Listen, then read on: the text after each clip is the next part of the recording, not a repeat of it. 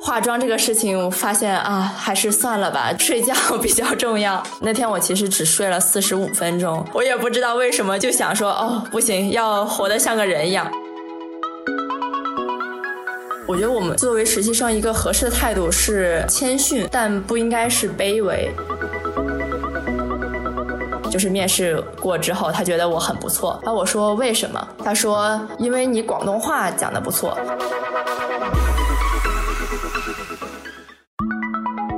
大家好，这里是实习生活，一档观察职场新人实习体验的分享类播客。在这里，你会听到试水社会的大学生在职场经历的反差与失落、惊喜与感动。我们在生活中体验实习，也在实习中观察生活。欢迎来到新一期的实习生活，我是小易。那今天请到的嘉宾呢，是在投资银行 IBD 做过的凯西。开始之前，其实我想讲一个非常有意思的事情，因为每一次录的时候，我都会跟嘉宾去聊非常久，我们到底要怎么录啊？这个设备要怎么弄？嗯，然后今天呢，凯西是第一个我发现的同学会跟我说，我同时用手机和用电脑录下来，然后如果某一个断了的话，你还有另外一个备份的，然后我就特别感动，因为我昨天在呃录上一期的时候就发生了一点点的事故吧。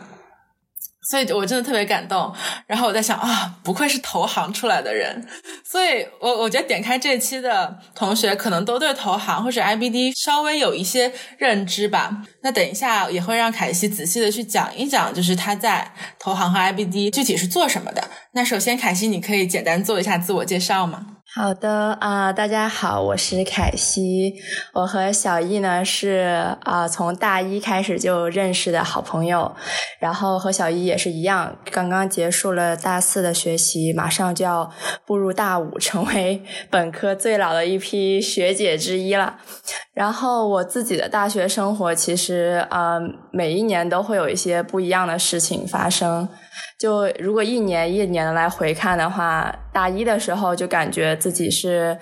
呃，属于那种体验派，什么都想试一下。做了社团，然后啊，参加过支教，然后主要是属于那种适应大学生活，什么都感觉很新鲜，都要去尝试一下的那种。到大二的时候，自己就是学习压力也会呃慢慢变大一些，然后包括。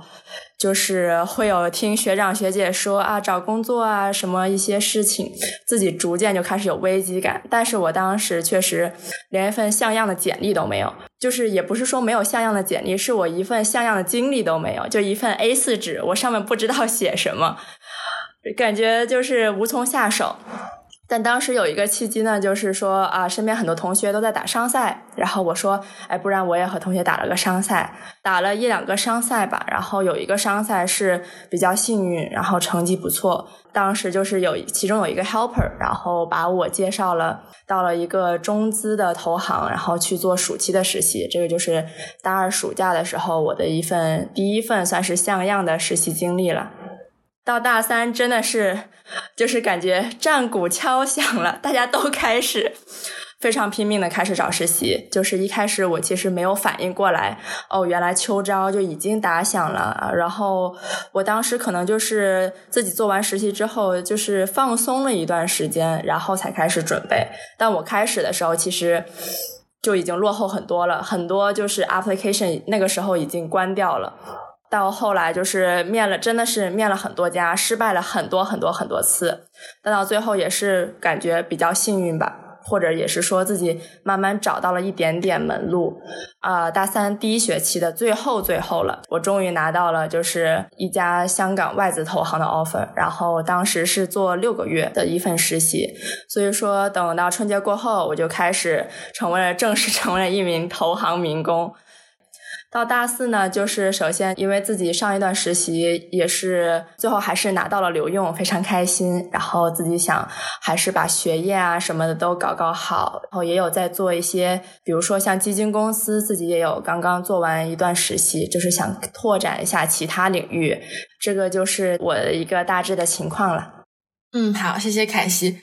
嗯，其实刚刚凯西没有说他的专业是会计金融，对吧？对的。对，其实我一直对凯西的印象就是还挺人生赢家的，因为在我的印象里的话，能去投行 IBD 的，首先都是非常厉害的同学。那同时呢，凯西的所有的经历让我感觉就是一个很 typical 的一个投行盖的经历。我刚听你讲的时候，我就挺惊讶的，就是我不知道原来你还经历过那么多，就是你会感受到危机感啊，然后你会觉得自己好像开始的晚了，错过了时机啊。对，所以我们其实可以从最开始聊一聊。其实我是也学过金融了，但是我本身也没有去投行做过。所以，我对于投行或者说具体来说 IBD 的这个概念，就是工资贼高贼高，但是工作死累死累的。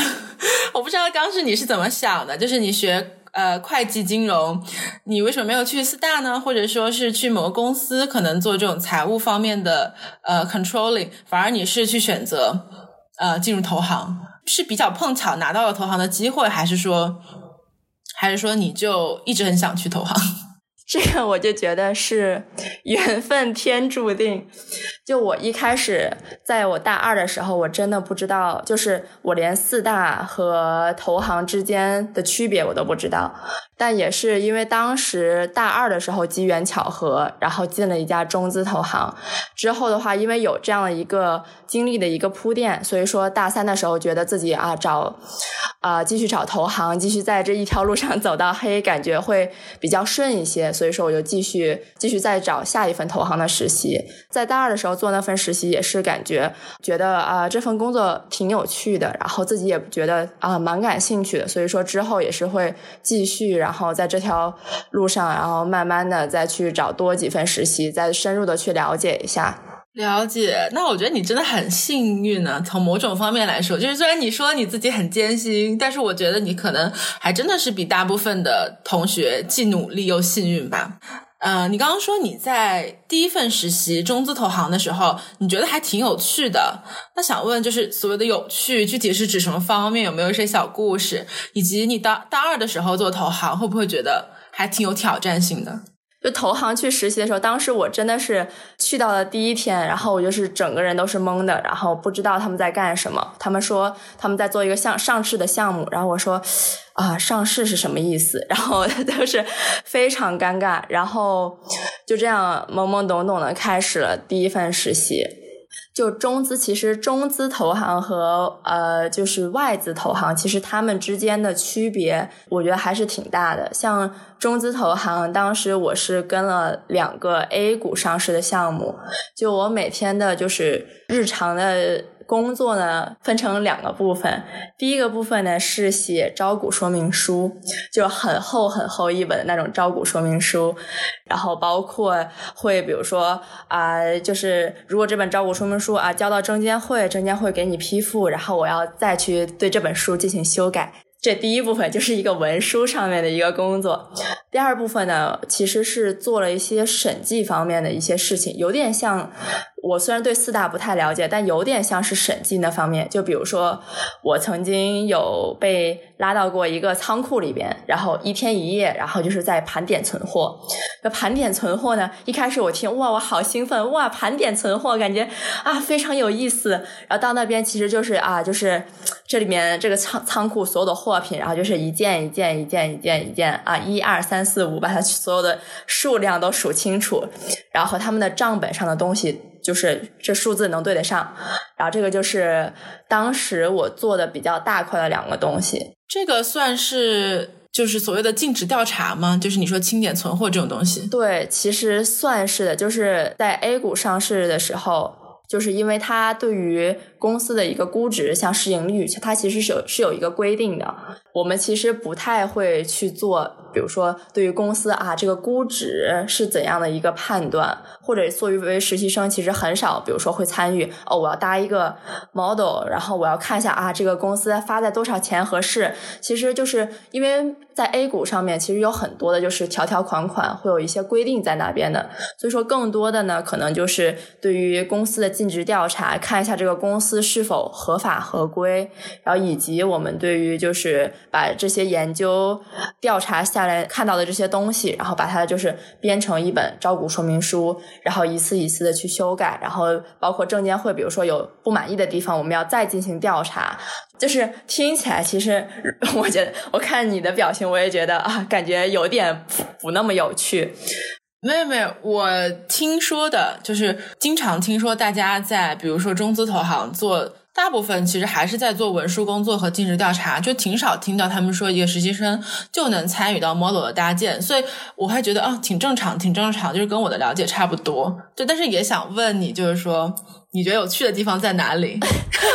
我觉得呃，这个我觉得有趣，可能也是分几个方面。第一是当时带我的组的人都很好。当时的老板，包括因为我们就是在 A 股公司，如果做尽职调查的话，你要真的去到那个公司里边去，叫驻场，就是你到公司里边去，你就看着他每天的这样日常的一个经营，感觉会方方面面的去了解到一个公司就是这样啊，就是日常经营，我就是感觉就是成为这个公司里边的一部分一样。然后公司就是组里的人，他带我也是属于。就是很认真，就是我当时确实懂的东西比较少嘛。我一开始可能就说啊，这个招股说明书为什么要这么写？为什么尽职调查我们要这样这样仔细的去一条一条去核对？他们都会很认真的给我讲。就是虽然就是比如说我做的东西趣味性不是那么。强，但是至少我的老板他有跟我讲说，哦，这背后的道理是什么，让我哦，就是了解到，哦，原来投投行，它从一个名字就感觉变成了一个，哦，我真正可以了解的一个事物一样。第二方面呢，就是说。可能做的事情就听起来就是哦文书工作，比如说我当时编纂的一个叫技术，就是技术的一个章节，就是看这个公司的就是各种的这个流程啊，包括它的这个制作工艺啊都是怎么样的。然后当时就会有机会去，比如说和和这个公司的创始人，然后我们去聊。然后当时就是这样一个访谈过程中，然后他会讲他是很多，比如说创始的一些故事，包括这个公司看着呃看着现在已经这么大的一个规模，他是怎么这这样一步一步一步的来就是把它一步步做大的。然后包括当时也有看啊这个嗯科比公司，然后看他的竞争，看他的竞争者他们是之间是怎么竞争的，他们怎么去做营销的。就这些，我觉得哪怕在就是这样，比如说我要写一篇东西，我要写一下这个行业的概况，其实自己对于至少对于商业这个整个的一个大的概念，还是以就是会有更深的了解的。了解了，其实我有听到三个信息，就一个是你公司的人对你很好啦，我自己的感觉是，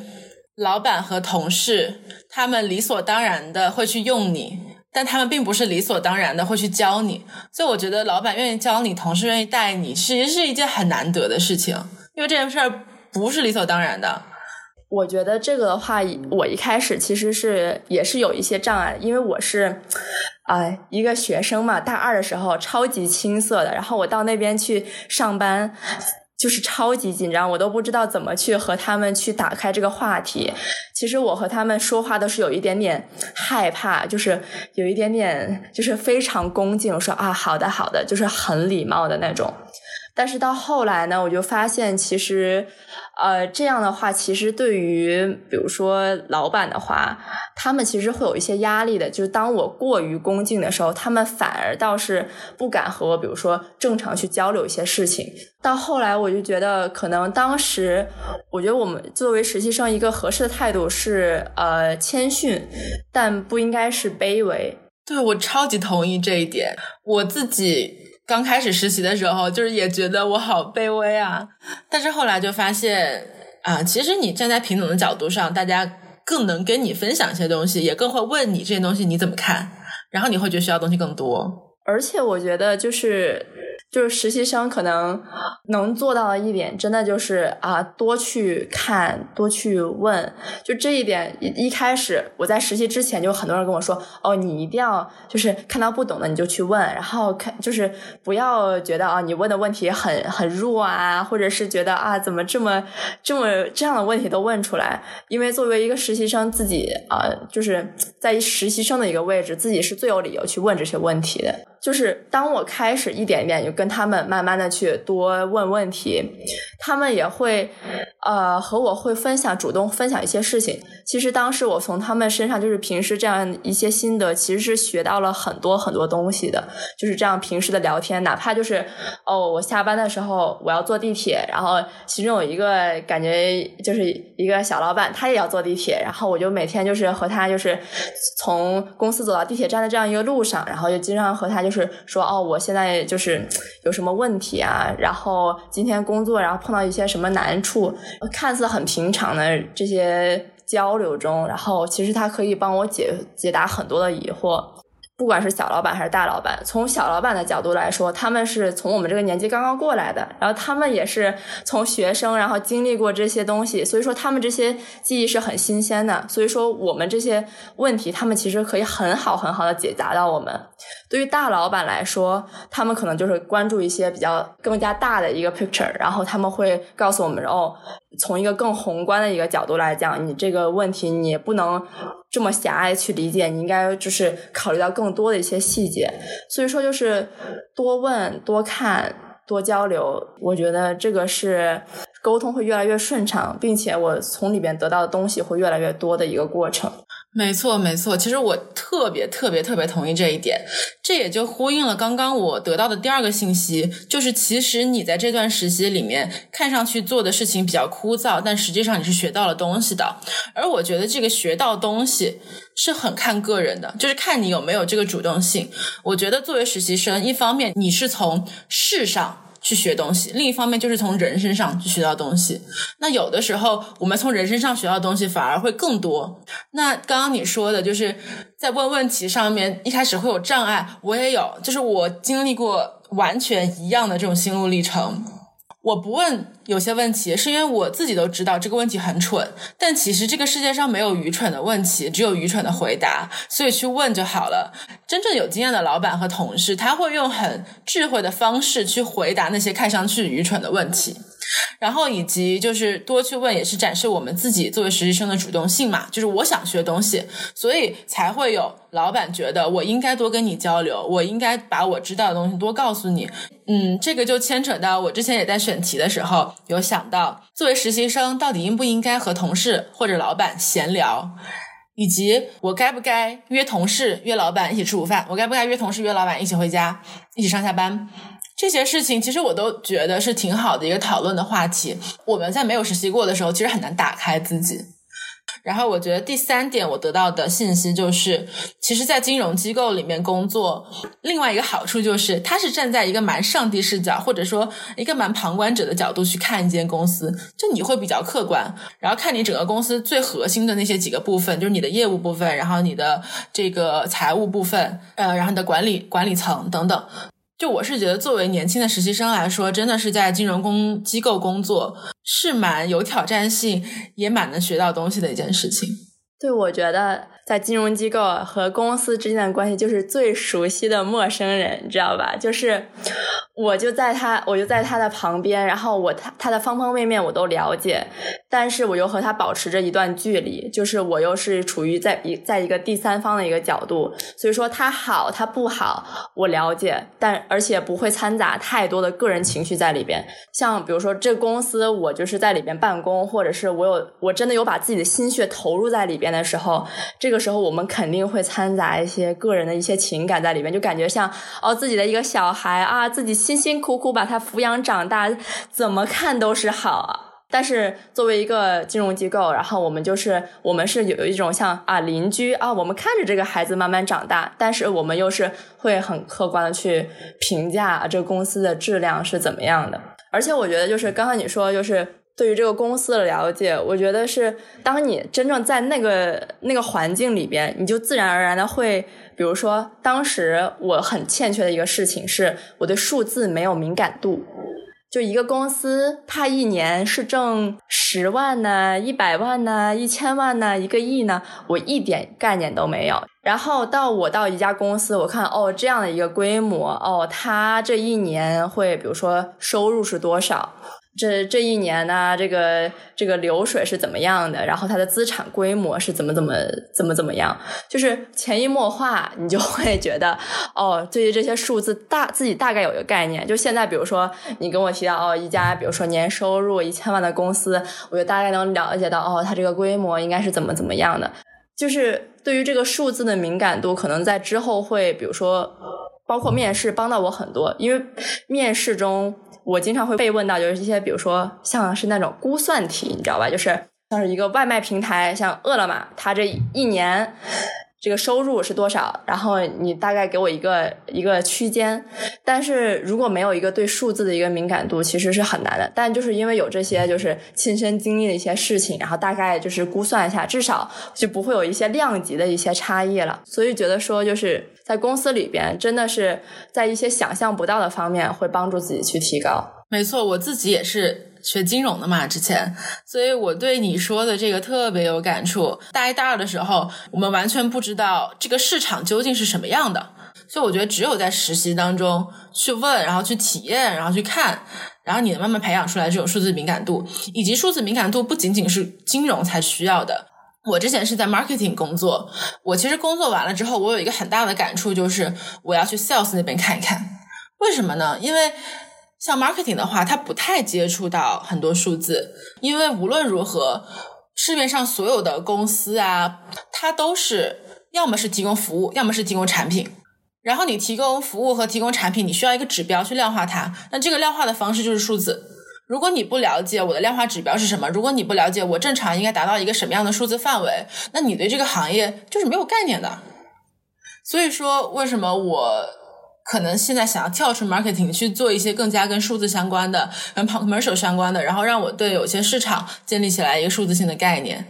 我觉得数字，如果就是作为一个旁观者，其实我之前比如说也会看到一些公司的财报啊，但是就是还是没有那个感觉，还是要就是多体验、多尝试，体验之后那个感觉就是会很不一样的。对，这个不太像是那个没吃过猪肉还没见过猪跑，这个就必须得去尝了这个猪肉，你才知道猪肉是什么味道。没错，就是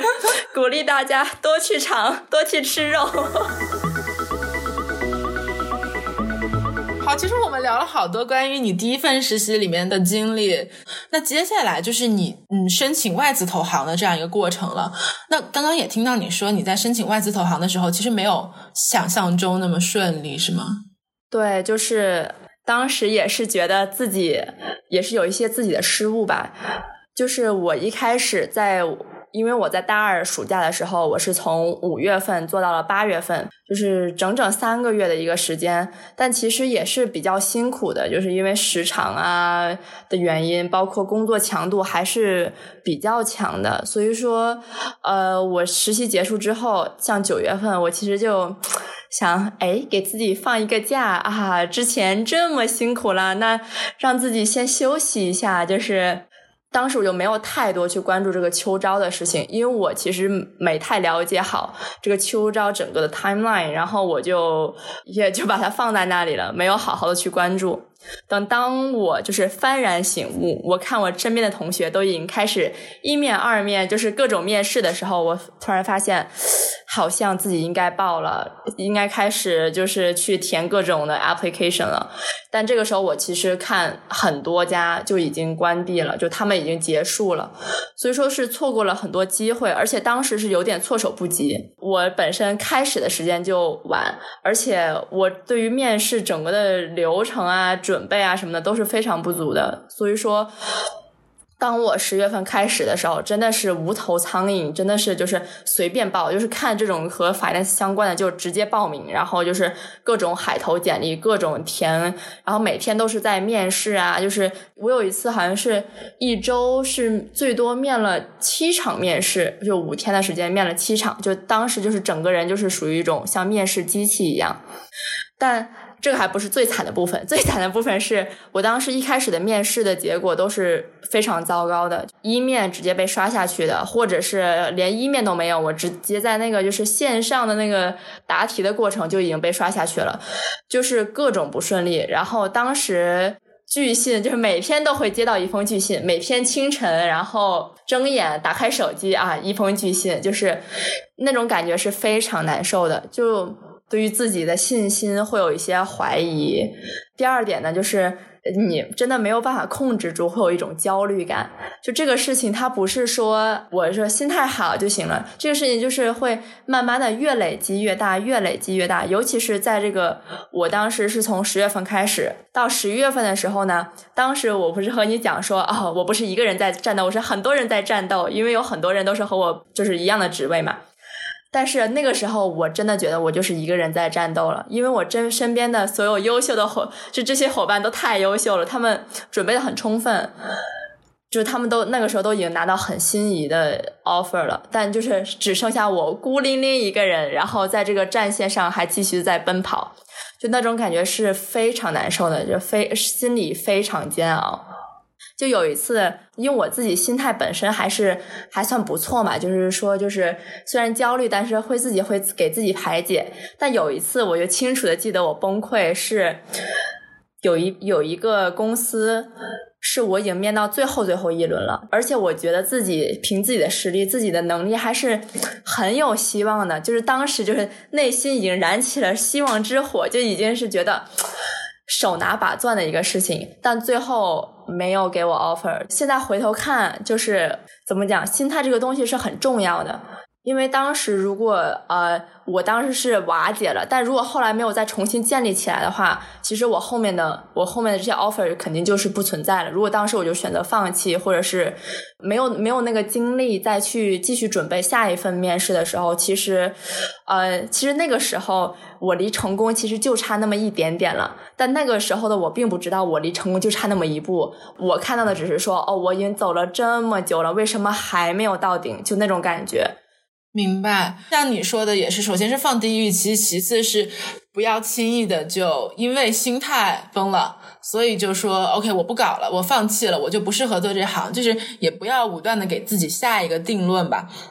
其实我一直很喜欢的一句话，从高中的时候就拿这句话来激励自己，就是说人生就像《西游记》一样，你永远不知道神在哪里，神有可能下一秒出现，也有可能永远都不出现。然后你在这条路上还会遇到各种妖魔鬼怪，但就是你要有《西游记》一般的精神。就是在这条路上，确实是，尤其是当你没有拿到 offer 的时候，这条那种感觉是啊很煎熬的，而且当时是很容易陷入一种怪圈，因为你每天都在面试。其实面试这个过程就是让别人去评判自己，而当时你的面试的结果都是负面的评价，就是因为都没有成功，所以说当时你也会有，比如说啊，我是不是真的就是很容易就否定自己的能力，就是我是不是真的就不行？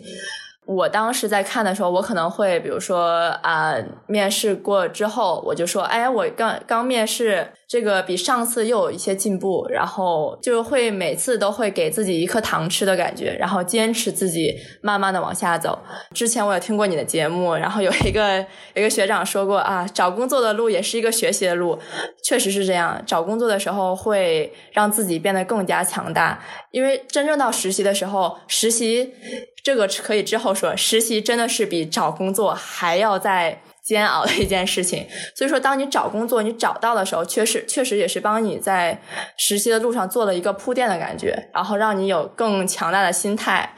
然后去面对之后实习中可能会遇到的一些困难。明白？那我特别想听一下你实习中到底遇到了什么煎熬故事，因为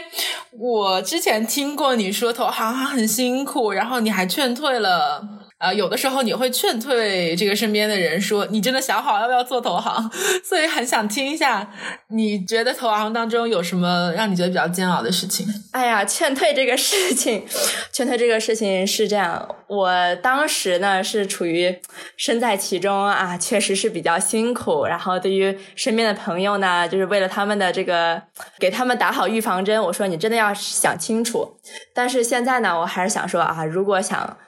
报投行真的觉得有兴趣的，还是一个很有收获的一个道路的啊！不要轻易放弃。然后 你变了，对我变了。我记得当时小易，你还记得我在实习的时候，我们一起吃过一次饭吗？是，对，当时是在这个一个朋友的一个生日上面。对对对，对。然后我记得你讲过一个例子，就是有一段时间你是每天五点钟才结束工作，然后你其他的那些男实习生就直接在办公室倒下就睡了，然后你还作为就是作为女孩子我应该有的尊严，然后你还打了个的回家，然后第二天又七八点钟爬起来，然后化。一个全妆到公司，然后我就说你干嘛还化妆呢？你就说你要是不化妆的话，老板会觉得你病了。那个那个确实是属于一种比较极端的例子了。那天我其实只睡了四十五分钟，就是我如果在。办公室直接倒下的话，我可以睡一个半小时。但当时我就想说，不行，我要回家。我也不知道为什么，就就想说，哦，不行，要活得像个人一样，就回家好好的洗了个热水澡，然后就是换上睡衣，然后在床上躺下四十五分钟起来，然后再 再化了一个化了一个妆，然后再上班。这种这种还是首先和听众朋友说，还是比较极端的例子，不是每天都是只有睡这么短的时间。那天确实有比较紧急的事情发生，才会有这样的一个故事嘛。但当时我就想的是，呃，说生活虽然这样，但生活的品质不能掉下去，也是很倔强了。对我是非常倔强的，但到后来我也是会放弃一些。我化妆只坚持了六个月的实习，我只坚持了。一个月不到，后来的话，我就逐渐的放弃自己的形象管理，然后这个化妆这个事情，我发现啊，还是算了吧，就是睡觉 比较重要。呃，一开始的倔强，到后来也是慢慢的被磨灭磨灭掉了。我想和小鱼说，就是当时我们吃饭的时候，你还记得当时我迟到了吗？嗯嗯嗯，迟到了很久，然后是周日，然后你说你先去加班，刚刚过来的。对，我当时是。周末的时候，就是我早上要先去加班，然后中午过来。但其实那个呢，就那顿饭是我就是实习以来其实第一次是和朋友去吃饭。真的，我都不知道。对我当时我没和你们讲，因为是我们朋友的生日嘛。就其实那个时候，哪怕是出来和朋友吃顿饭，都是一件比较奢侈的一件事情。但因为是朋友生日，我就想，我就还是想说，我还是要和朋友去吃饭。但是就是，所以说那天早上我就是比较早的就到公司，把那天事情都先做做完，然后做的差不多了，然后我再到我再到这个餐厅里面去和你们见面的。所以说这是呃，可能是第一点吧，就是在投行里边要学会接受的一件事情是。个人的生活会时间肯定是会被压缩的，而且就是时间，比如说个人留给自己的时间，第一是会变短，第二是它会变得有些不可控。一封邮件说：“哦，有一个紧急的事情要你去做，然后你现在可能你要放下你手中的碗筷，然后你就要回到办公室去。”就这个事情呢，一开始的话，对我来说，我是接受起来还是我是用了一段时间去适应的，因为我想说，哇，就是每天都会感觉精神好紧绷啊，就是我吃个饭我都不能好好的去吃饭，我要定期的去看一下自己的邮件，哇，这种感觉怎么就好难受啊，感觉没有办法掌控自己的生活的感觉。但后来的话，就是会慢慢好一些。比如说，你在去吃饭之前，你和你的老，你和你的老板们和你们对接的人都说啊，就是这个事情有没有什么接下来要做的事情，和他们都都交代好，然后都说好。而这样的话，你就是会给他们一个充足的一个量，然后并且呢，对自己的就是当你吃饭的时候，你也会感觉安心，因为你和老板都已经提前打好招呼了，这样会好一些。所以说，你有的时候很不定时的会加班，是你个人选择去应对老板这种突发起来的这种这种任务，还是说你这个行业本身就是很有时效性的，就是你要处理一些市场上的事情？其实和去的到哪个组有关系。就像我，因为是在产品组，产品组，比如说你现在要上一个 deal，就是会有很多，比如说很急的事情，告诉你的时候是下午四点啊，但是这个是这个东西就是下午五点就要发出去，所以这种时候你就真的是要很急的，然后很很麻利的，然后去先去做这个事情。然后，但不同的组的情况可能会有所不一样了。但是投行它总体的节奏就是会比较快的。当你去，比如说，哦，我要和朋友吃一顿两三个小时的饭，你要和你的老板们都讲好，就说，哦，我先去吃饭了，我把做好的东西放在哪里哪里，然后我这个进度是怎样的，然后之后有没有什么东西需要我再去做，就反正交接的东西要做好。包括备份啊，一切事情，就像你刚说，我这个录音的时候 有一个备份的习惯，这个其实都是当时惨痛教训留下的痕迹，你知道吧？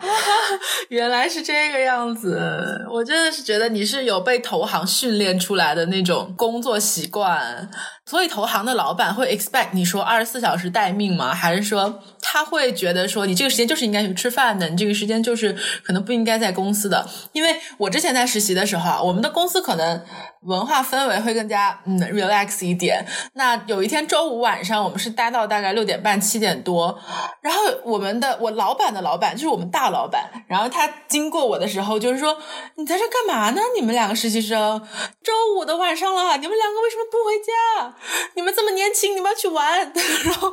然后我会觉得哦，好好好，我回家回家回家，一会儿就回一会儿就回。你不是也没回家吗？然后，然后，但但我感觉从你的讲法里。面是投行的老板是有 expect 你说没有什么上特别明明确上下班的时间，他不是说没有明确的上下班时间，就是当你在吃饭的时候，就是啊中午的时候我去吃饭，他老板们肯定不会说哦你这个时候你最好不要离开你的办公桌啊什么的啊，你就该所有的就是吃饭睡觉这种时间都是。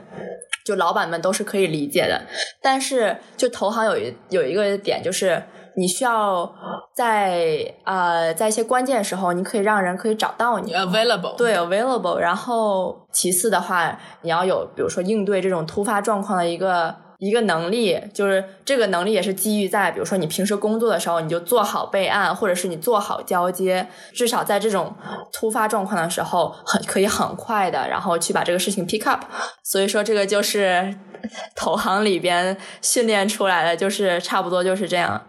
包括现在我有几个习惯，包第一个习惯我要备份，这个就是之前比如说啊做到很晚很晚的一个 Excel 啊 Excel 突然崩掉了，然后我的东西全部都没有了，然后当时我又看着那个就是黑屏的那个屏幕，然后我整个人就傻掉了。从那之后我就坚持什么东西都要备个份，Excel 的话就是每半个小时就要存一个 version。然后第二个习惯呢，就是说命名，就是文件的命名，现在都是之前我的文我你看我的电脑里边啊，你要想找点什么东西，真的非常难，我自己都找不到，因为我那些命名都是乱七八糟的，就是完全是不知道里边是什么东西，都要打开之后哦，原来这个里边是这个东西。然后现在就是命名的话会比较比较整齐，然后这个是因为有一次有一个突发状况，但那个时候我在外面吃饭，然后老板说哦，我现在登到你的 folder 里边，然后你告诉我在哪个哪个里。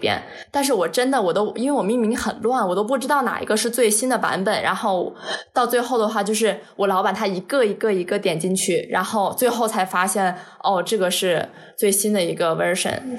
但这中间就是耽误了很久的时间。然后所以说呢之后啊，这个命名，然后这个这个坏毛病，然后也被也被纠正过来了。反正就是这些点点滴滴的事情，当有一次教训之后，之后就再也不敢了，就乖乖的，然后把这些格式啊什么的都调调好。包括就现在，比如说我做什么东西啊，格式什么的还是会要求比较高。比如说啊，字体啊，什么呃对齐啊，什么的这些东西，这都是之前比如说呃在投行里边，我一开始就是什么哦，你让我做一做一个 PPT，我做完之后我直接扔给老板了。然后老板就把我叫到他的桌前，然后他说：“你这个 PPT 你知道要怎么检查吗？”我说：“我不知道啊。”他说：“你要把它打印出来。”然后我说：“哦。”他说：“你现在把你这份 PPT 打印出来，你就这样看一遍，然后你你再交给我。”然后我就打印出来，我就看了，哦，真的打印出来之后，发现很多那种什么格式的乱七八糟的错误啊，然后就是各种 typo 啊，各种东西。所以说，在进投行之前，我比如说，他还说：“哦，大家都。”对于细节要求都很高，然后都大家就是呃这些工作你交上去的必须是一份高质量的东西，但进去之后可能呃我才真正了解到哦什么叫注意细节，细节要注意到哪种程度才可以。所以说就是一开始的话，我觉得还是啊感觉啊自己差距好大，到后来就是当要求摆在那里的时候，自己的自己做的东西的这个质量也会。啊，随着那个要求的提高，然后提高到一个一个水平。没错，没错。其实我也是特别的有感触啦。那首先就是你说的那个。嗯，我们也是纠正一下对投行错误的观念啊，就是说投行也没有那么恐怖啦，但就是他希望你在正常的工作时段的时候，你要随时 available，然后应对市场上可能发生的一些突发情况，然后要让你的团队知道你在干什么，然后知道你的东西可以怎么样去交接。对我觉得这件事情确实是很重要，因为前段时间我们也是经历了一段时间的 work from home 嘛，因为疫情的原因会呃远程在家办公，那。当时我就有问我老板说，在家办公你有没有对我有什么要求？他说我对你没有什么要求，但是你要在这种正常的呃办公时间，你要 available，就是我随时。叫到你，你不要说我离开很久，我不知道你在干什么。这样子的话，其实一个是对老板印象不好了，另外一个就是说你工作上还是要有一定的这种敬业程度。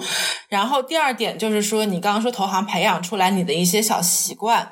很多同学会选择毕业之后先进一个大公司，是因为这些大公司真的是能规范你的一些小的习惯。他公司做这么大，一定是有很多的我公司流程上的东西，然后硬性要求上的东西。我是做到很体制化的，那你在这种大公司体制内，确实能学到很多培养出来小习惯。特别是投行里面呢，它是一个中介服务的一个行业嘛，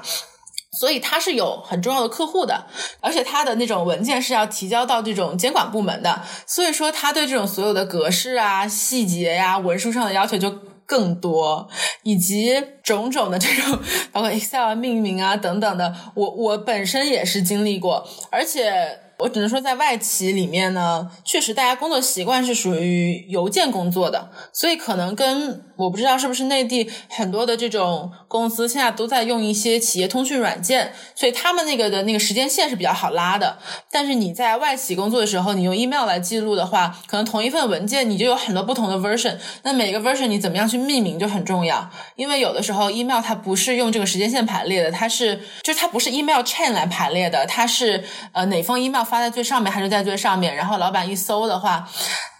就是会让老板整一个增加他工作的难度，以及老板会要求我们在这种邮件的名称上面就很清楚的写好我这封邮件是干嘛的。因为老板每天收到很多很多很多几千封的邮件，他邮件里面有很多甚至都不点开。你一定要让老板知道这封邮件我发给你是用来干嘛的。我是我只是 copy 你，还是说我需要你干嘛？比如说我需要你 sign off，我需要你签名，然后我就得写在上面。对吧？需需要签名这种，然后包括所有的细节。我之前有帮同学改过简历，然后同学就觉得我特别龟毛，就觉得我怎么这种啊标点符号是英文标点符号还是中文标点符号，我都要抠。有一两个字可能字体跟别的不一样，我也要抠；大小跟别人不一样，我也要抠。然后没对齐，我也要抠。然后大家觉得哇，你太龟毛了吧？谁会两三秒就看过一份简历？谁会注意这一点呢？我就说这个东西是我在就是写这种。给投行的简历里面训练出来的，就是他们就是这样的要求。那我觉得，你为什么老要用这种中等的要求来要求自己呢？那你就只能投到一个中等的公司。你用这种投行的要求来要求自己，你投其他公司样样都会成功。你刚刚说这个简历，我也想说一下，就是简历上面还是呃，就是这些小细节还是挺要注意的。就是之前我听过，比如说我老板筛，就是他们在筛简历的时候，如果看到比如说有 typo 啊什么的这些东西，就哪怕你的经历就是再出彩的话，基本上他们也是会略过的。所以说这个东西还是要好好注意，找各种人帮你呃帮你去改，然后打印出来，就是各种方法都要用到。但是就是确保这个份简历，因为简历就是他见到你的第一印象嘛，就感觉像一个人的门面一样。然后这边有 typo，这边标点符号不对的话，这个印象肯定会大打折扣的。对，而且我觉得从这种简历啊、文书上的一些东西，大家应该要去找这三个呃行业和公司里面的人去去学习。第一个就是投行，第二个就是四大，就是会计服务行业，呃，然后第三个就是这个咨询，因为这三个行业都是我刚刚说的这种服务类型的行业，然后他们的客户都是很大的这种公司企业客户，所以说他们对于文书上的要求是非常非常仔细的。像我们就是求职方面的话，还是要 benchmark 这个最高的一个标准。对，而且就是 CV 这个东西啊，真的是我觉得挺多学问的。首先，它肯定是要呃做的很漂亮、很规范、很整齐这份简历。而且我还想就说的是，因为之前的话就是。啊，我在网上看到一些啊，就是说 CV 嘛，就是你之前的经历呢，你可以有适当的夸大修饰。可能比如说之前，比如说你做了呃一个项目里边的呃一小部分，但是你可以把它就是就是扩充一下。就这个呢，就是我也说一下我自己个人的一个小建议啊，适当的比如说你修饰一下，就是你做的东西是。呃，OK 的，但是还是要比如说以事实为基础。有一次，就是我在面这家外资银行的时候。然后就是我面到一个面试官，他面问了我一些简历上的问题，然后问完之后，他突然就是一开始是用英文来面试，他突然用普通话和我讲说：“你接下来回答我这个问题，但是呢，你要用广东话来回答我这个问题。”然后他就问我了一段义教的经历，但是他要求我用广东话来回答。因为我在简历上，就是到最后大家不都是都会写一下这个语言技能嘛？我就写了广东话，然后后面写上了就是那种啊，就中等水平吧，就是这样。然后我就用广东话回答了，就是我广东话就是说的也是磕磕绊绊，但是还算是 OK，就是至少他能听懂。到后来呢，就是我真正进到了这家外资投行之后，我有一次就和这个面试我的人聊天，然后他说：“哦，当时我，然后我说您还记得您当时面试我吗？”然后他说：“记得。”啊。”然后，然后他说：“哦，我当时还就是推荐了一下你，就是面试过之后，他觉得我很不错。”然后我说：“为什么？”他说。因为你广东话讲的不错，然后我说啊，为什么是这个样子？他说，因为他之前面过很多，然后大家的广东话大家都会说的是流利，流利的意思就是说至少日常交流是完全没有问题的，而且是非常流畅的。但是他用他用同样的问题来问他们说，哦，你用广东话来介绍一下你这个经历，他们就说的非常的磕磕绊绊，就是其实完全没有拿达到流利的这样的一个程度。但我呢，我写的是中等水平，我的我的意思就是说，哦，我我可以交流啊，就是这些基本的，你至少可以听懂。然后他说啊，你其实讲的还不错，就是其实你这个水平如果呃写流利的话，我是可以接受的，但是你还是写的中等水平。所以说呃，这个也是。在简历这一方面，可能就是保证我写在上面每一条，我都能自己做到，能达到写的每一个经历，我都可以把它说的非常详细，非常了解，这样就可以了。但是就是不要太过度了，就是那样的话，面试官他其实。经验都比较丰富，他其实有的时候从一些很小的细节 就能看出来一些东西。对对对，但我觉得可能是因为大家觉得在申请投行的时候呢，因为大家投行喜欢看那种很光鲜的简历，大家就倾向于去夸大它。但是我在看很多其他行业同学的简历的时候，我就发现他们。会在简历上就透露出自己的自卑，就是会觉得我就是个实习生，我什么都没有做，我觉得我这份工作好没有意义啊，我都不知道我要写什么，我没有，我虽然有一段实习经历，但我没什么可写的，我就没做什么，会有这种心态，也是也是有的。那我就觉得说，我觉得重要的不是说你这个东西量做的有多大，很重要的是你要能明白你做的这件事情的本质是什么，然后我的这个环节在。公司里面起到一个什么样的作用？我就打个比方，我我认识有个同学，他在这个星巴克打过工，但是他是这样讲的，他说他在星巴克做过 CRM（Customer Relationship Management）。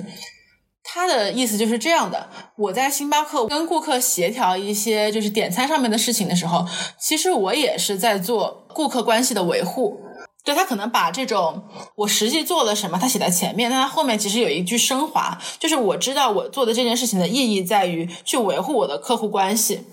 然后他在面试当中也能更能就是自圆其说，就是为什么我觉得我所做的每一件都不是小事。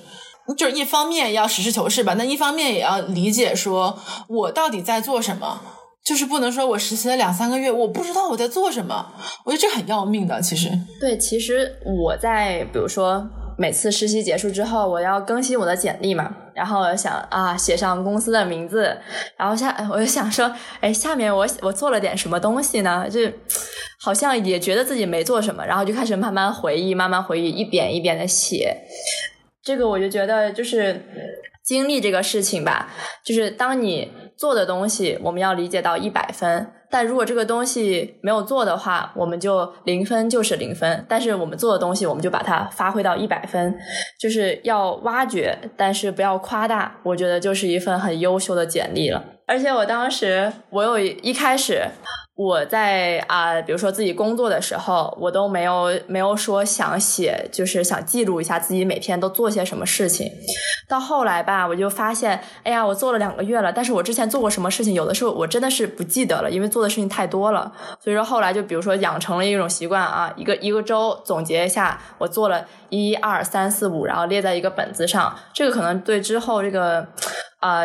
写简历啊什么的也会有些帮助。这样的话，你不会，比如说你做这个事情，但你忘记了，然后你记不清了之类的。反正就是可以有一个写一个工作小总结的一个习惯，我觉得还是挺有挺有用的。对我在我刚开始工作的前三个月，当时我是要工作一整年嘛，是一个 gap year。然后我在工作的前三个月，我有一个习惯，就是每天要写那个 journal。这是我的 journal 写的，就是大概我今天做了什么，以及我有什么样的感触，然后我老板说了什么，我觉得很有道理。就这个东西，我只写了三个月，因为呃，在一开始的时候，你学到的东西一定是最多的，就是。那个这个 learning curve 就是非常陡峭，然后我就把这些东西都记下来。到了后面，我其实就没有再写了，因为三个月之后，我已经大概能够掌握说我自己要做什么样的事情。然后我在期中的时候，就是我六个月的时候，我跟老板做了一个期中的总结。其实这个事情不是一个强制的，因为呃，我们当时是有实习生做六个月，有实习生做一年。那做六个月的同学呢，你就会在六个月结束的时候做一个毕业的一个展示。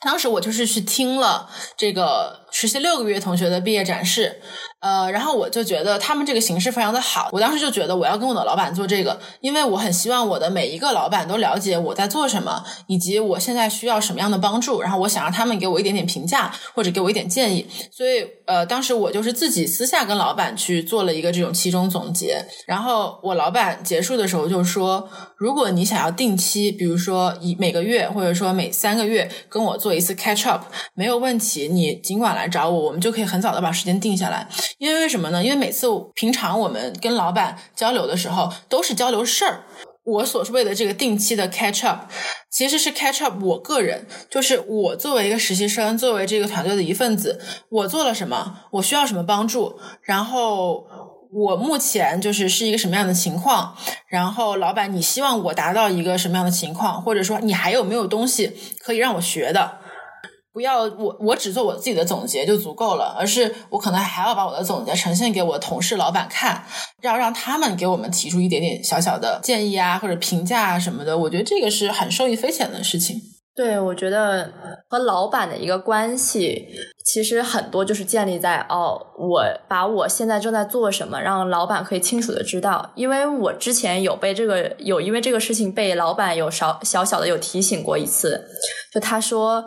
哎，你其实啊，就是你你这今天做些什么，或者是我交给你的东西，你打算什么时候开始，或者是现在你做到什么进度了，你最好就是每一段时间你要跟我说一下，这样他心里能有一个数。呃，如果我们什么都不和他说的话，其实到到最后的话，就是很容易会出现就是预期偏差的一个就是一个结果，因为就是啊，我一直没和没和他讲，然后呢，结果又一直在闷头苦干，然后他也不知道我我这个事情什么时候能能够 deliver，然后到最后发出去的就是发给他的时候，他可能会觉得啊，你这个应该早点给我啦，你这个应该晚点给我啊，什么什么，就是当你这样。比较高频的去和他沟通的时候，然后他就会给我给，比如说会给你一些提示，说哦，你这个快点做，我这个其实急着要。然后说你说啊，这个不着急，这个你就慢慢做就行。如果比其他的老板给你其他的东西，你就先做别的。一开始我是我对这些就是啊预期管理啊什么沟通啊什么的，呃做的不是特别好，然后就会经常出现就是比如说老板说，哎，你这个做好没有？但那个我还没有太开始做好，就是。就或者是我还没有，我还没有没有还没有开始做，因为比如说有其他的老板给我东西啊什么的，但是他只是和我一个人对接，他并不知道我这边到底有一共有多少事情，所以说和每一个人都是要给他们实时的去 update，然后你现在做成什么样子了，然后在和他们沟通的过程中，然后你也可以更好的把自己的时间都管理好，因为到最后吧。他不是说，呃，我这个东西就是谁哦。老板 A 上午给我了一个东西，老板 B 然后在他在中午给我东西，老板 C 下午给我一个东西，我就按照 A、B、C 这样的顺序来做的。在投行很容易就是啊，老板 B 的东西就是马上就要要了，先做老板 B 的东西，然后但这个时候就不要忘记和老板 A 和 C 打声招呼，然后跟他们讲一下，就是只要确保就是哦每一件事情现在就是感觉脑子里有一个就是那种呃排名榜一样哦这。这个事情重要且紧急啊，把它上升上升，先做它，然后就是这样的一个过程，我觉得就是。不断的去沟通，不断的去和他们啊讲哦，我现在做到什么，然后不断的去接受他们的反馈，然后脑子里这个排名就会一直不断的在调整，然后到后来就会慢慢的得心应手了，知道啊哪些老板是啊他们习惯很早之前就告诉你，然后让你慢慢做，有些老板是哦只在这个事情一个小时之前才告诉你，所以说就慢慢的就是会更加得心应手一点吧。对，那刚刚你说到那个预期管理，我也是再补充一下。我昨天还跟一个同学聊到，我们其实跟不同的老板是有磨合期的。我刚刚也听到你说你也是有超过一个老板嘛？那当时我也是，我就发现有一些老板他的工作习惯是会先事无巨细的告诉你我的要求是什么，然后你就会比较明白他想要什么。有些老板呢，就是他。不是会很主动的去讲说，我有 A B C D 要求，他可能就告诉你，我有这么一个事儿，你去做。然后呢，你这个要求你可能要慢慢就是摸索，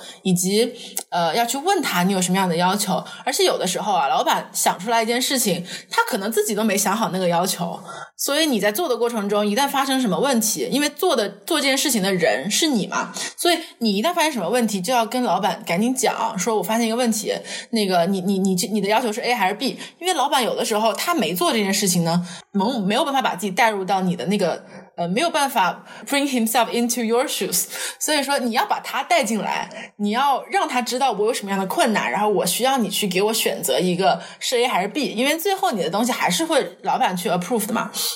所以我就觉得呃，很多的实习生，包括我，包括我之前聊过的同学，我们一开始的。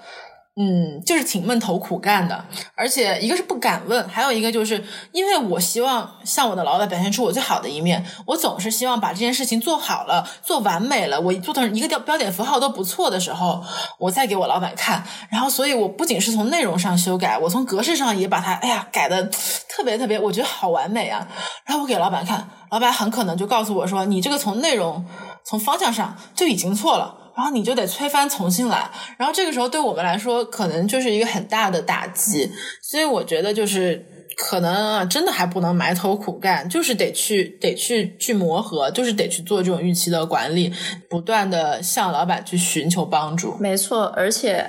大家都说这个 工作就像谈恋爱嘛，谈恋爱也有磨合期，就是互相熟悉对方的习惯。就是我们和老板也是一样的，不同而且不同的人，就是你也要理解，老板他不是只是一个代号，就老板他也是人，不同的老板他们是不同的个体，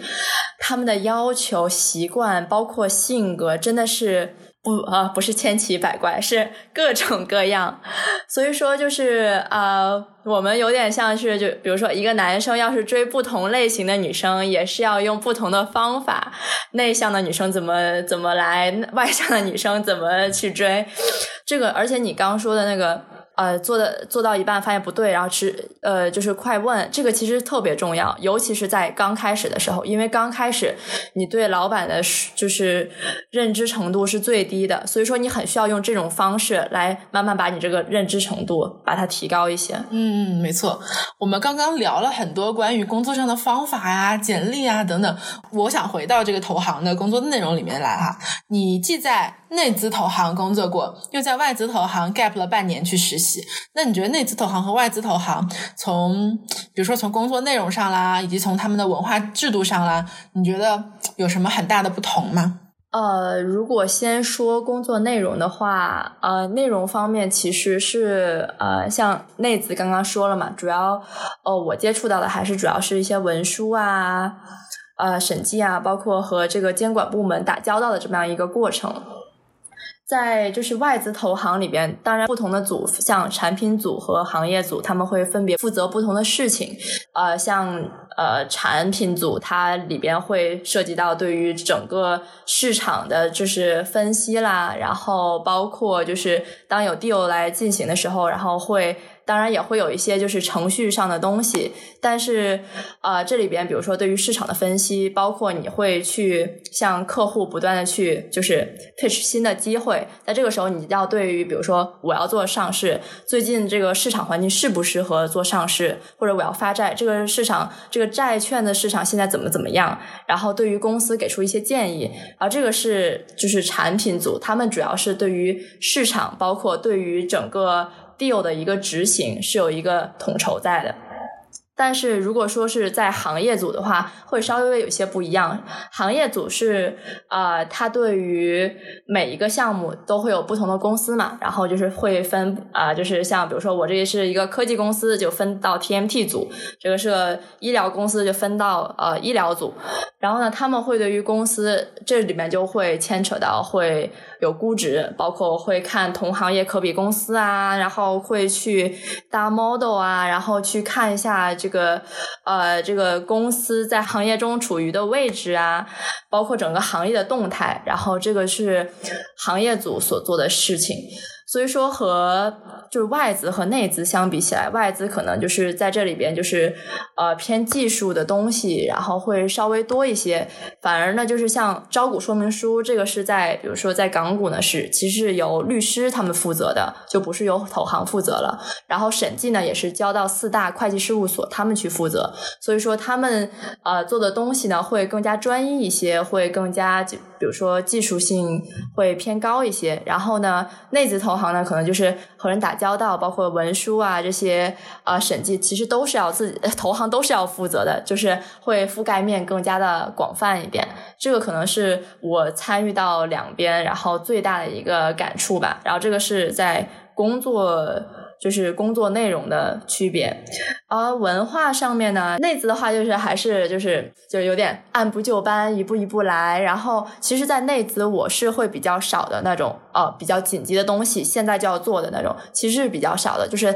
他们的时间就是那种呃一步一步，然后感觉有点像计划推进的那种感觉，就是很少有那种就是非常紧急的事情让你去做。但是外资他们的呃文化可能是他们追求高效率，他们追求就是比较任务导向，呃有一个事情来了之后就是立马解决，就是这种感觉。然后所以说两边的文化呢稍微有点不同。然后就是内资的话是那种就是细水长流，然后慢慢来。然后外资呢就是呃时间方面会更加紧张一些，然后就是就是会有一些突发的状况。发生，然后你要有这应对这种情况的一种能力吧。嗯嗯嗯，了解了。所以从文化上的话，你会更喜欢外资还是内资的工作环境呢？我自己觉得是两边都有各自的一个特点在，但是比如说我在外资的话，我觉得会呃，可能一开始对于一个刚刚进入职场的一个新人，或者是对于实习生来说，他会可能训练到更加多方面的一些能力，包括之前就像这个六个月的实习，我做下来，呃。对于我自己呃工作的内容的了解，这个是一方面，我放在一边。但是另一方面，是我对整个职场的一个，就是从一个学生到一个。职场人感觉这个是帮助了我有一个很好的过渡的一个阶段。我在外资这家公司，因为它平台比较会比较大一些，然后整个的这个项目也是更加 structured，所以说我在这里边可能会更好的去体验到哦，作为职场人我必备的一些技能是什么。那听起来你还是挺享受你这六个月在外资投行的工作，虽然说很辛苦，但是你真的是也学到很多东西。那最后，我再帮听这期播客的同学问你一个问题哦：如果说是想进投行的同学，他们是不是应该早做准备？然后是的话，那应该做什么样的准备？我觉得通过我的惨痛教训，我想和就大家说，准备呢一定要是就是从娃娃抓起，就是啊。越早准备当然是越好的。准备的方面呢，可能有几个方面，我也是想到什么说什么了。就是第一个呢，真正清楚自己适不适合做这个工作，不管是通过自己的人脉，还是比如说在一些社交媒体上去看到别人对于投行生活的一个描述，因为投行生活就是很，我觉得是很多人啊都想进投行，但是进去之后不一定适合他。如果大家可以先去初步的去了解，就是投行的生活，了解清楚，自己明白哦，自己是不是真的喜欢，真的想做，之后我们再去明确自己的方向。然后第二步呢，我觉得是一些技术面的一些准备，像是呃面试中会用到的、问到的一些问题，包括可能呃搭建模型啊，然后估值方面，然后自己要先学习好，打好这个。技术面的地基，因为在面试面试里边或多或少肯定都会问到 technical 的问题，然后这些问题真的就是会就是会，不会就是不会，没有办法用面试技巧然后来掩饰自己这个 technical 上面的不足，所以说这一副部分的基础还是要打打扎实。然后第三个呢，可能就是说，对于面试来讲，刚刚说的就是技术面一定要过关。然后呢，就是对于面试的一些技巧，我觉得面试技巧方面，当然实战是最宝贵的。但是在实战之前，如果可以穿插一些和朋友或者是和一些呃老师的一些练习，或者是一些建议，或者是哪怕自己录下来自己。呃，看一下，然后自己给自己一些反馈，我觉得是会提升非常大的。现在我能想到的就是这些。然后最后就是想说，如果还是觉得啊，投行是自己很想去的一个地方的话，首先这不是一个很难进、很难进，感觉是永远都敲不开的一扇门。就是不断的去尝试的话，总有一块砖是可以敲开这扇门的。然后这扇门背后呢，也有非常呃宝贵的一些风景。然后也希望有更多更多的听众朋友可以来到我们投行的大家庭，加入我一起做投行民工。好的，谢谢凯西，希望下次还能跟你聊。今天真的很开心，今天是我们聊的最长的一期。我觉得，就是点开这期的人，你值得拥有凯西的方法论。那这就是今天的实习生活啦，我们下期再见，拜拜。